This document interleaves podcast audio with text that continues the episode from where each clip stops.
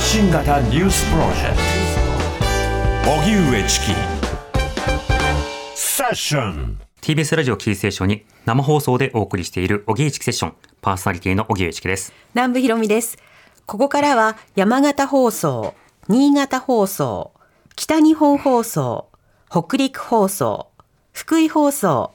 CBC ラジオ、和歌山放送、宮崎放送でお聞きの皆さんもどうぞよろしくお願いいたします。お願いしますでは、日替わりコメンテーターの登場です。今夜の担当、ジャーナリストの北丸裕二さんです。よろしくお願いしま。ますすよろしくお願いしますよろしくお願いしまえーす。北丸裕二さんは毎日新聞で記者を務めた後東京新聞に移られ1993年にニューヨーク支局長に96年に東京新聞を退社後もニューヨークにとどまり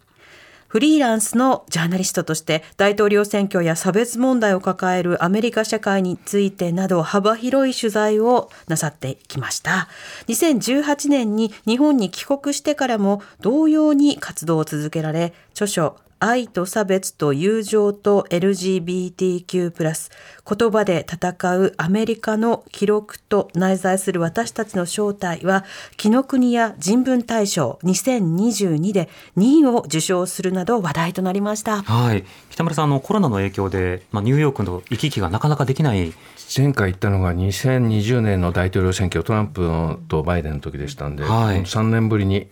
先月1か月間ニューヨーク行ってきました。うん。でまた来年同じちょうど同じ時期にはい。大統領選挙なんで、またあそうですよね1か月ほど行ってくるつもりでおります。う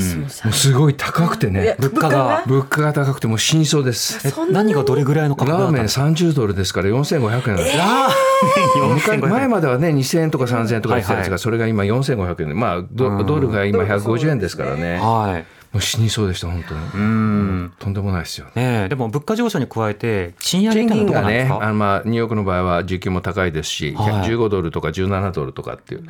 まあ、そのいろんな物価の,、ね、あの値上がりとかっていうのは、まあ、賃金が上昇することによって物価も上がるというのがこれこれが普通の社会のあり方なんですけど日本の場合は物価が上がるけれども賃金が上がらない、下がると逆に。追いつかないっていう。そういうものがあるんでねちょっと盗作的なんだよねこれがね。そうなんですよね、先ほどね音声では紹介しなかった場面では岸田総理来年再来年と賃上げの機運を高めていくって言ってたんですけどそれに対して野党議員がえ再来年まで使うんですかと来年までじゃないんですかっていうことで どうもこれ2年以上かけるスケジュールなのかっていうことで私ちょっとびっくりしましたけどね、新しい資本主義がさっぱり新しく始まらないですよね。うんスタートも切らないということですね、さて今日はまずは北丸さんと一緒にニュース振り返っていきたいと思います、はい。国会では今日から衆議院予算委員会で今年度の補正予算案の実質的な審議が始まりました。自民党の5つの派閥が政治資金収支報告書にパーティー券収入の一部を記載していなかった疑いがあることについて立憲民主党の泉代表らが追及。岸田総理は自らが会長を務める岸田派について指摘を受けて収支報告書を訂正対応したという報告を受けているなど釈明に追われました。自民党と公明党国民民主党は今日旧統一教会の被害者救済に向けて解散命令請求を受けた宗教法人を対象に財産処分の監視を強化することなどが盛り込まれた特別法案を衆議院に共同提出しました。また立憲民主党と日本維新の会は教団の財産流出を防ぐための法案がそれぞれ衆議院に提出していましたが一本化し共同提出しました。ロイター通信によりますとイスラエル軍は20日パレスチナ自治区ガザ北部のインドネシア病院から軍に対し攻撃があり報復として応戦したと主張しました。これに対しガザの保健省の報道担当者は中東の衛星テレビ局アルジャジーラにイスラエル軍が際限なく攻撃していると訴えています。政府は今日北朝鮮が22日午前0時から来月1日の午前0時までの間に衛星ロケットを打ち上げると通告してきたことを明らかにしました。日本の EEZ 排他的経済水域の外側、黄海、東シナ海およびルソン島の東側の3カ所に危険区域を設けるとしていて部品などの落下が予想されます。イギリスの公共放送 BBC は21日社会に影響を与えた100人の女性の2023年版を発表し陸上自衛隊での性被害を実名で訴えた元自衛官の五ノ井里奈さんを選出しました。BBC は五ノ井さんの告発に関して性的虐待の被害者が声を上げれば激しい反発に直面する男性優位の社会では困難なことだなどと評価しました。おしまいに総務省の有識有識者会議は今日インターネット上で他人を中傷する投稿をめぐり SNS などのプラットフォームを運営する国内外の企業に対し不透明との指摘があった削除基準の明確化や対応の迅速化を求めることを柱とした報告書の骨子案をまとめました。年内にも報告書をまとめ制度の整備を急ぐことにしています。それではジャーナリストの北村裕二さんとお送りしています。気になるニュースはいかがでしょうか？あのニューヨークに行った時に行ってる時に、まあ10月いっぱい行ってたんですけれどもその時に10.7の例のハマスの襲撃があって、はい。まあ、当初もう即バイデン政権としては、まあ、アメリカヨーロッパはそうなんですけれどもあの100%イスラエル支持ということで完璧にそのパレスチナの方を悪者にしていた、まあ、パレスチナというかハマスなんですがね、ところがやっぱりあの即起こったのがやっぱり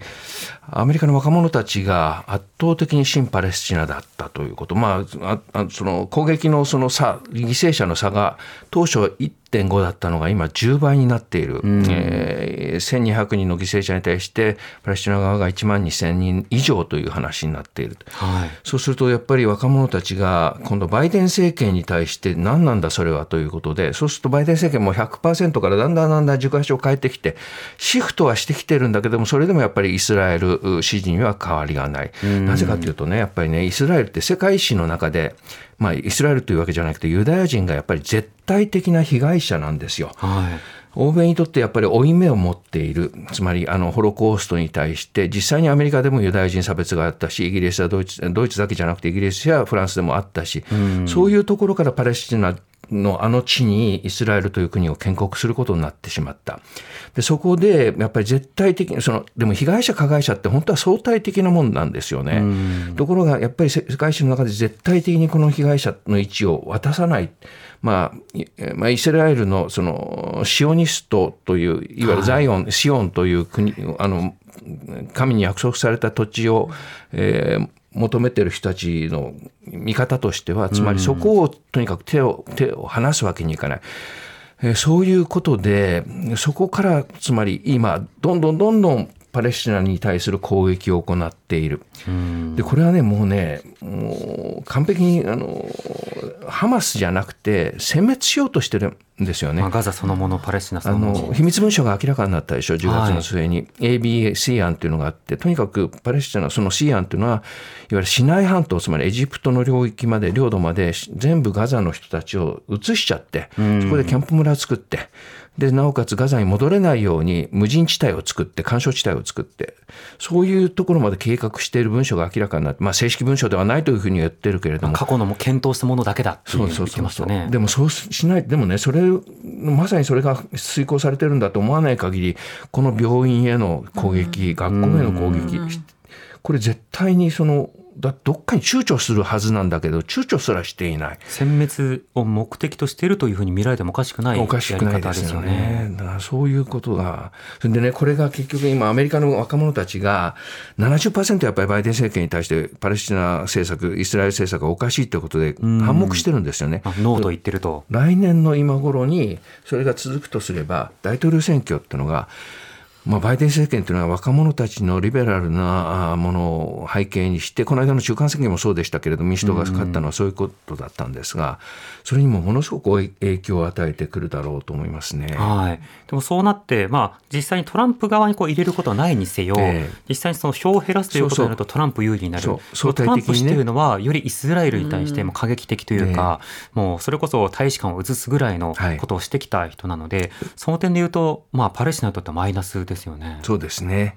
だからまあ、まあ、うんいろんなところでそのまあブラジルはブルソナロが退陣してルナさんルラさんが出てきたんですけども、はいまあ後半でちょっとお話ししますが。もうアルゼンチンの大統領であるとか、そういうところで、まあ、いろんなところで同じようなトランプ現象っていうのが起きてきている、んでそれは何かというとあのあれなんですよねやっぱりその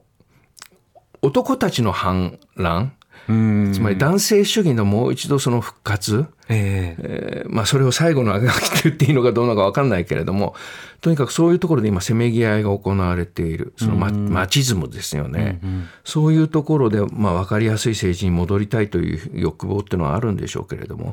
でもネタニヤフなんか見てると本当にもう突き進んでいて、ええ。みじんも反省がないですからね。うん。だからそういうふうなところがまあ世界を今席巻しているような気がしますね。すねまあプーチンもそうですね、ウクライナもそうですし。一度掲げてしまったその題目はもう引き下げられないというような感覚がアメリカでもまあブラジルでもあるいはその実際の、えーロシアにおいても、はいそしてイスラエルにおいてもそれぞれ見受けられるということがある、えそこに対してやっぱ国際社会などの介入というのは相当難しいというのを突きつけられてますよね。あのとにかく安保理がいわゆるイスラエル絶対支持のつまりフランスアメリカイギリスというのがあって、そうするとやっぱりそこは動かない。で、まあ、まあロシアとウクライナの問題もそうなんですけれどもね、はい。そういう意味ではあれであのほらトランプの時にアメリカが分断されたっていうふうになってますけれども言いましたけれども今ねだからアメリカの分断がまた別の次元での分断になってる。つまりわ年を年齢を重ねた人はやっぱりあの時のホロコーストを知っていてやっぱりイスラエル、あニューヨークもたくさんユダヤ人の人たちユダヤ系の人たちはい。がたくさんいるんですけれども、やっぱり年齢を重ねた人たちはやっぱり自分あの時のホロコーストがあったってひょっとしたら自分が生まれなかったかもしれないという、その被害者意識っていうのがやっぱりものすごく強い。そうすると、どうしたってあの土地は手放せない。どうしたってパレスチナの人たちに関しては譲歩できないという人たちが多い。でもそれをホロコーストを実際に知らない若い人たちの時は、やっぱり絶対的にその被害者の方に立つ、犠牲者の方に立つ、弱い者の方に立つという傾向があるので、そうするとアメリカの分断が今、保守と、えーリベラルの差ではなくて、老いと若きの差になってきている。年齢意識では差が出てくるんですね。だから本当は世代論関係ないと思ってたんだけども、やっぱそういうとこ関係しますよね。うん、その投票傾向が今後どうなるのか見ていきたいと思います。この後は北丸さんによるフロントラインセッションです。TBS ラディオ発信型ニュースプロジェクトセッションここからはフロントラインセッション日替わりコメンテーターに今一番気になるトピックスについてお話しいただきます。今夜はジャーナリストの北丸裕二さんです。北丸さんよろしくお願いします。よろしくお願いします。お願いします。さて今夜は北丸さんどんなテーマでしょうか？アルゼンチン大統領、はい。新しい大統領決まりましたねえ、ね。ミレイ大統領、新大統領ということですけれども、ちょっとあの、漏れ伝わってくる情報だけでも、はい何がこれからアルゼンチンに起こるのかというものが、ちょっと相当想像できないというか、混迷の時代が来そうだなと気がするんですが、僕らあのほらトランプが出てくるときにと大統領になったら、まあ、まともになるんじゃないかと思ったけれども、はいはい結局そうじゃなかったと。うん。でまたそれで、まあ、好き勝手なことをして法を超えた存在として大統領、まあ、大統領というのは結構法を超えた存在でもあるんですけれどもそれをそのままやるかっていうのを目の当たりにしたときに、他のところでもやっぱり抑えが効かなくなってる。あ例えばフィリピンのドゥテレトがいましたけれども、結局やっぱり法を超えてどんどんどんどんそのいわゆる、まあ、ギャング組織を、えー法の手続きの経ないでほとんど壊滅させるみたいな、はい。でそれに民衆が喝采を浴びるあの浴びせるみたいなところがあってそうすると今回のこれも、うん。えーハビエル・ミレイさんなんですがこの人もやっぱりそういう前例を知っているのでやっぱりそれをやってもいいんだというふうになっているんじゃないかなっていう恐れはありますよね。なるほど。このミレイ氏、一体どういった人物なんでしょうか？あのこの人はねもともとあのテレビコメンテーターだとかテレビ評論家だとか、はい。テレビに出演していた、まあ、トトランプもそうでしたけれども、まあ、トランプはコメンテーターというよりもガチャガチャとい。ろいろ司会者なんかやってましたがね、まあ、そういうところで人気を博していてえ前回議員になっているまだ2年か3年しか経ってない人なんですけれどもね、はい。あの2017年だったかな。愛犬のマスチフが死んだんです。マスチフってほらあのすごいあの獰猛な犬獰猛と言われていた、いるんだけれども飼い主にはものすごく懐くという犬、はい。クローン作ってるんですよね。クローン？5万ドルかけてクローン犬を作って。そその飼ってのそうそう犬の。犬のクローン犬を作って。はあそれを今愛犬にしてるんですよね。マスティフってあの刀剣とも言われるすごい大きな。そうそうそう大きなね顔が大きな可愛いあの可愛いですよ。うんうん。犬なんですけれどもね。まあそういう人であるんですがあのまああとはまあ言ってみれば男性主義ですからまあフェミニズムは信じないし例によって気候変動に関してはそのまま薄っぱちだというしはい。それから性教育は家庭を破壊するその陰謀だっていううん。それどっかに聞いたことあるけれどもね。論理でね言うんですね。まあ、そういうふうな人たち、まあ、完璧なそのリバタリアン、はい。えー完全な自由主義者、ん。で尊敬しする人は誰かというと自由市場の象徴たる誰だと思います？自由市場の象徴えアダム・スミスとかではなく？じゃなくてアルカポネなんです。アルカポネ。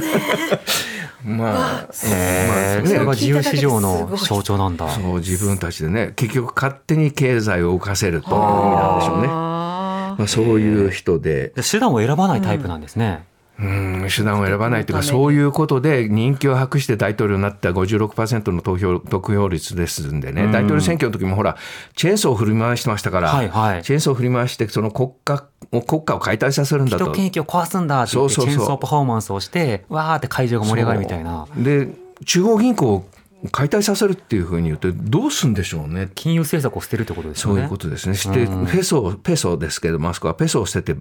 アメリカドルに移行するんだと、通貨。はいドルに紐付けるとはいはい。そういうふうに言っている。そうすると金融政策はアメリカのものに従うことになるのでそう、だからアメリカとしてはね、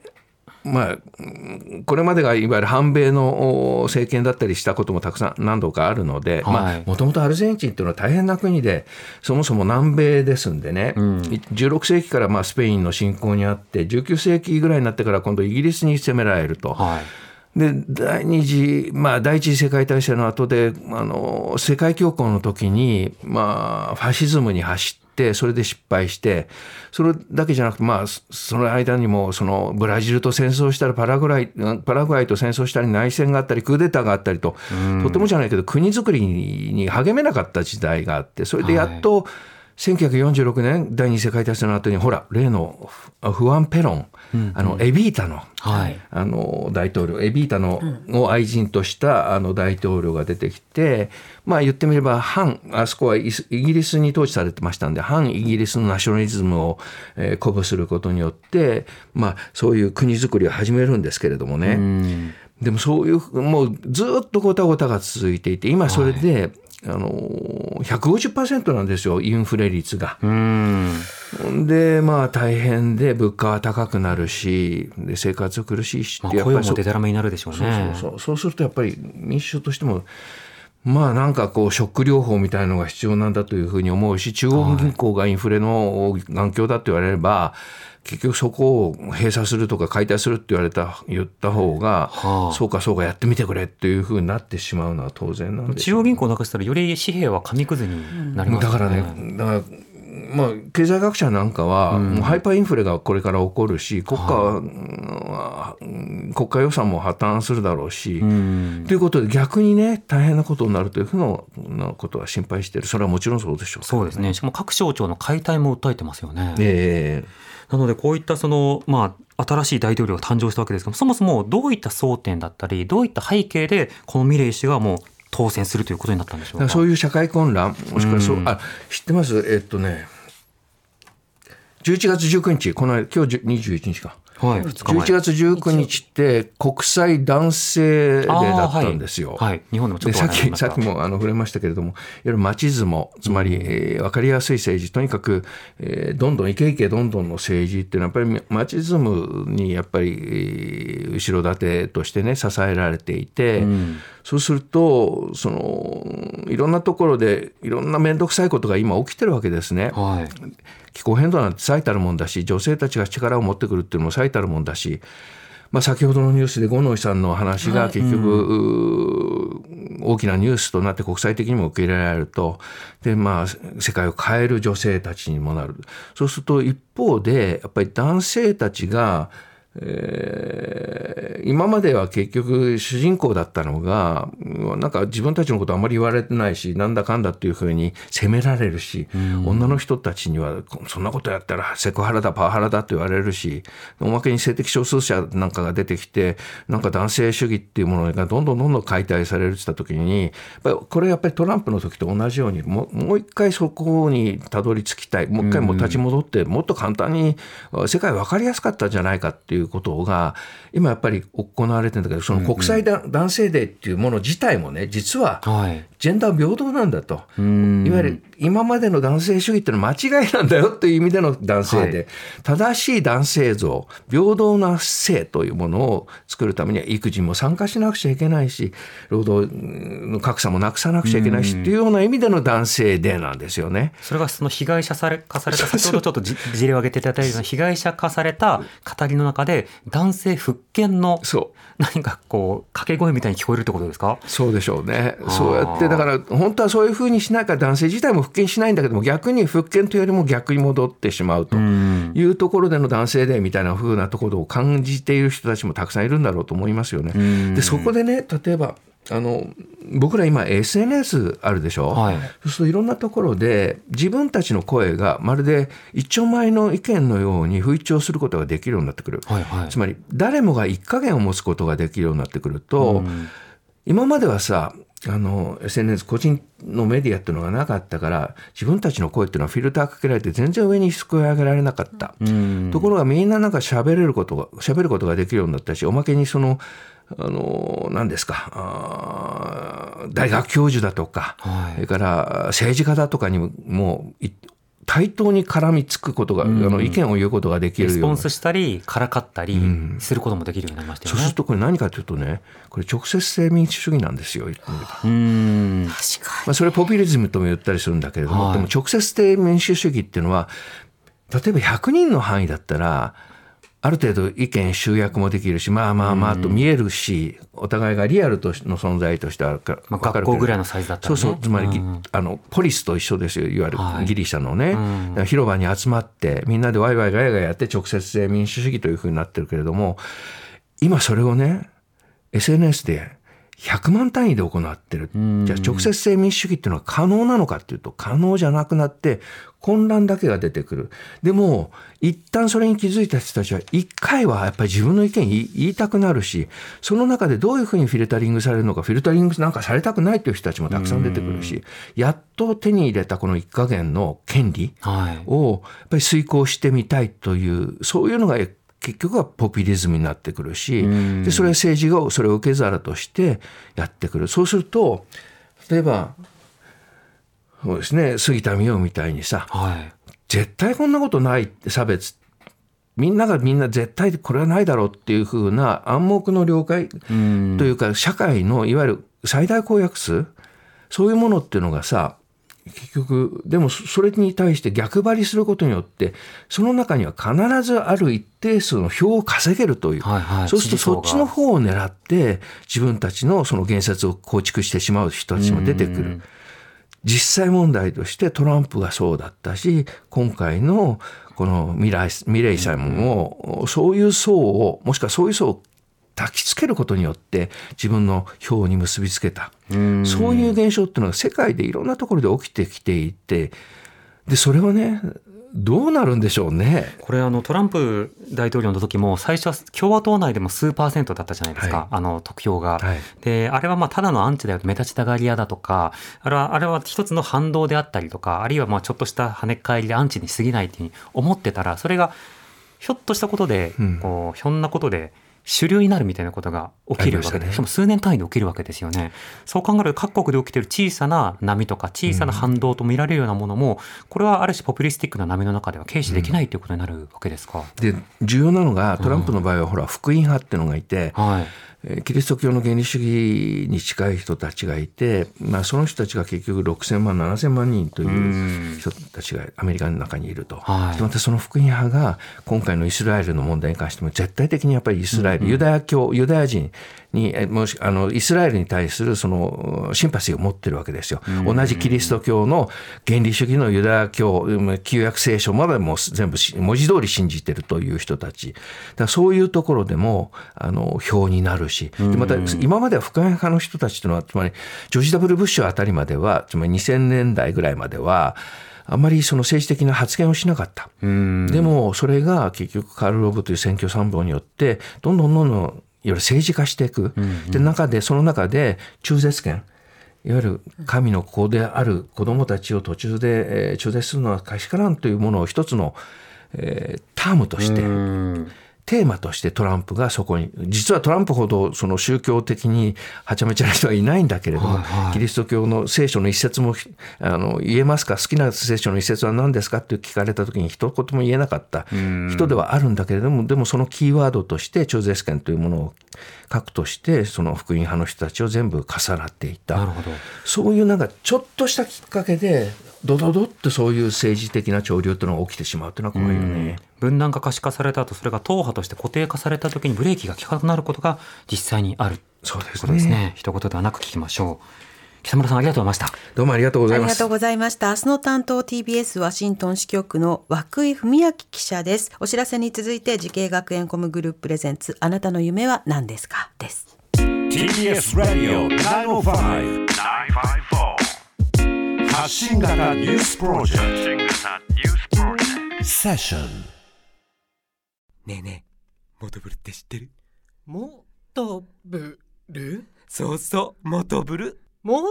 とぶるそうそうモトブルモトブル。そんな僕たちモトブルのレギュラー番組が始まりました。毎週日曜午後11時から配信スタート。歌あり涙ありの30分。ぜひお試しください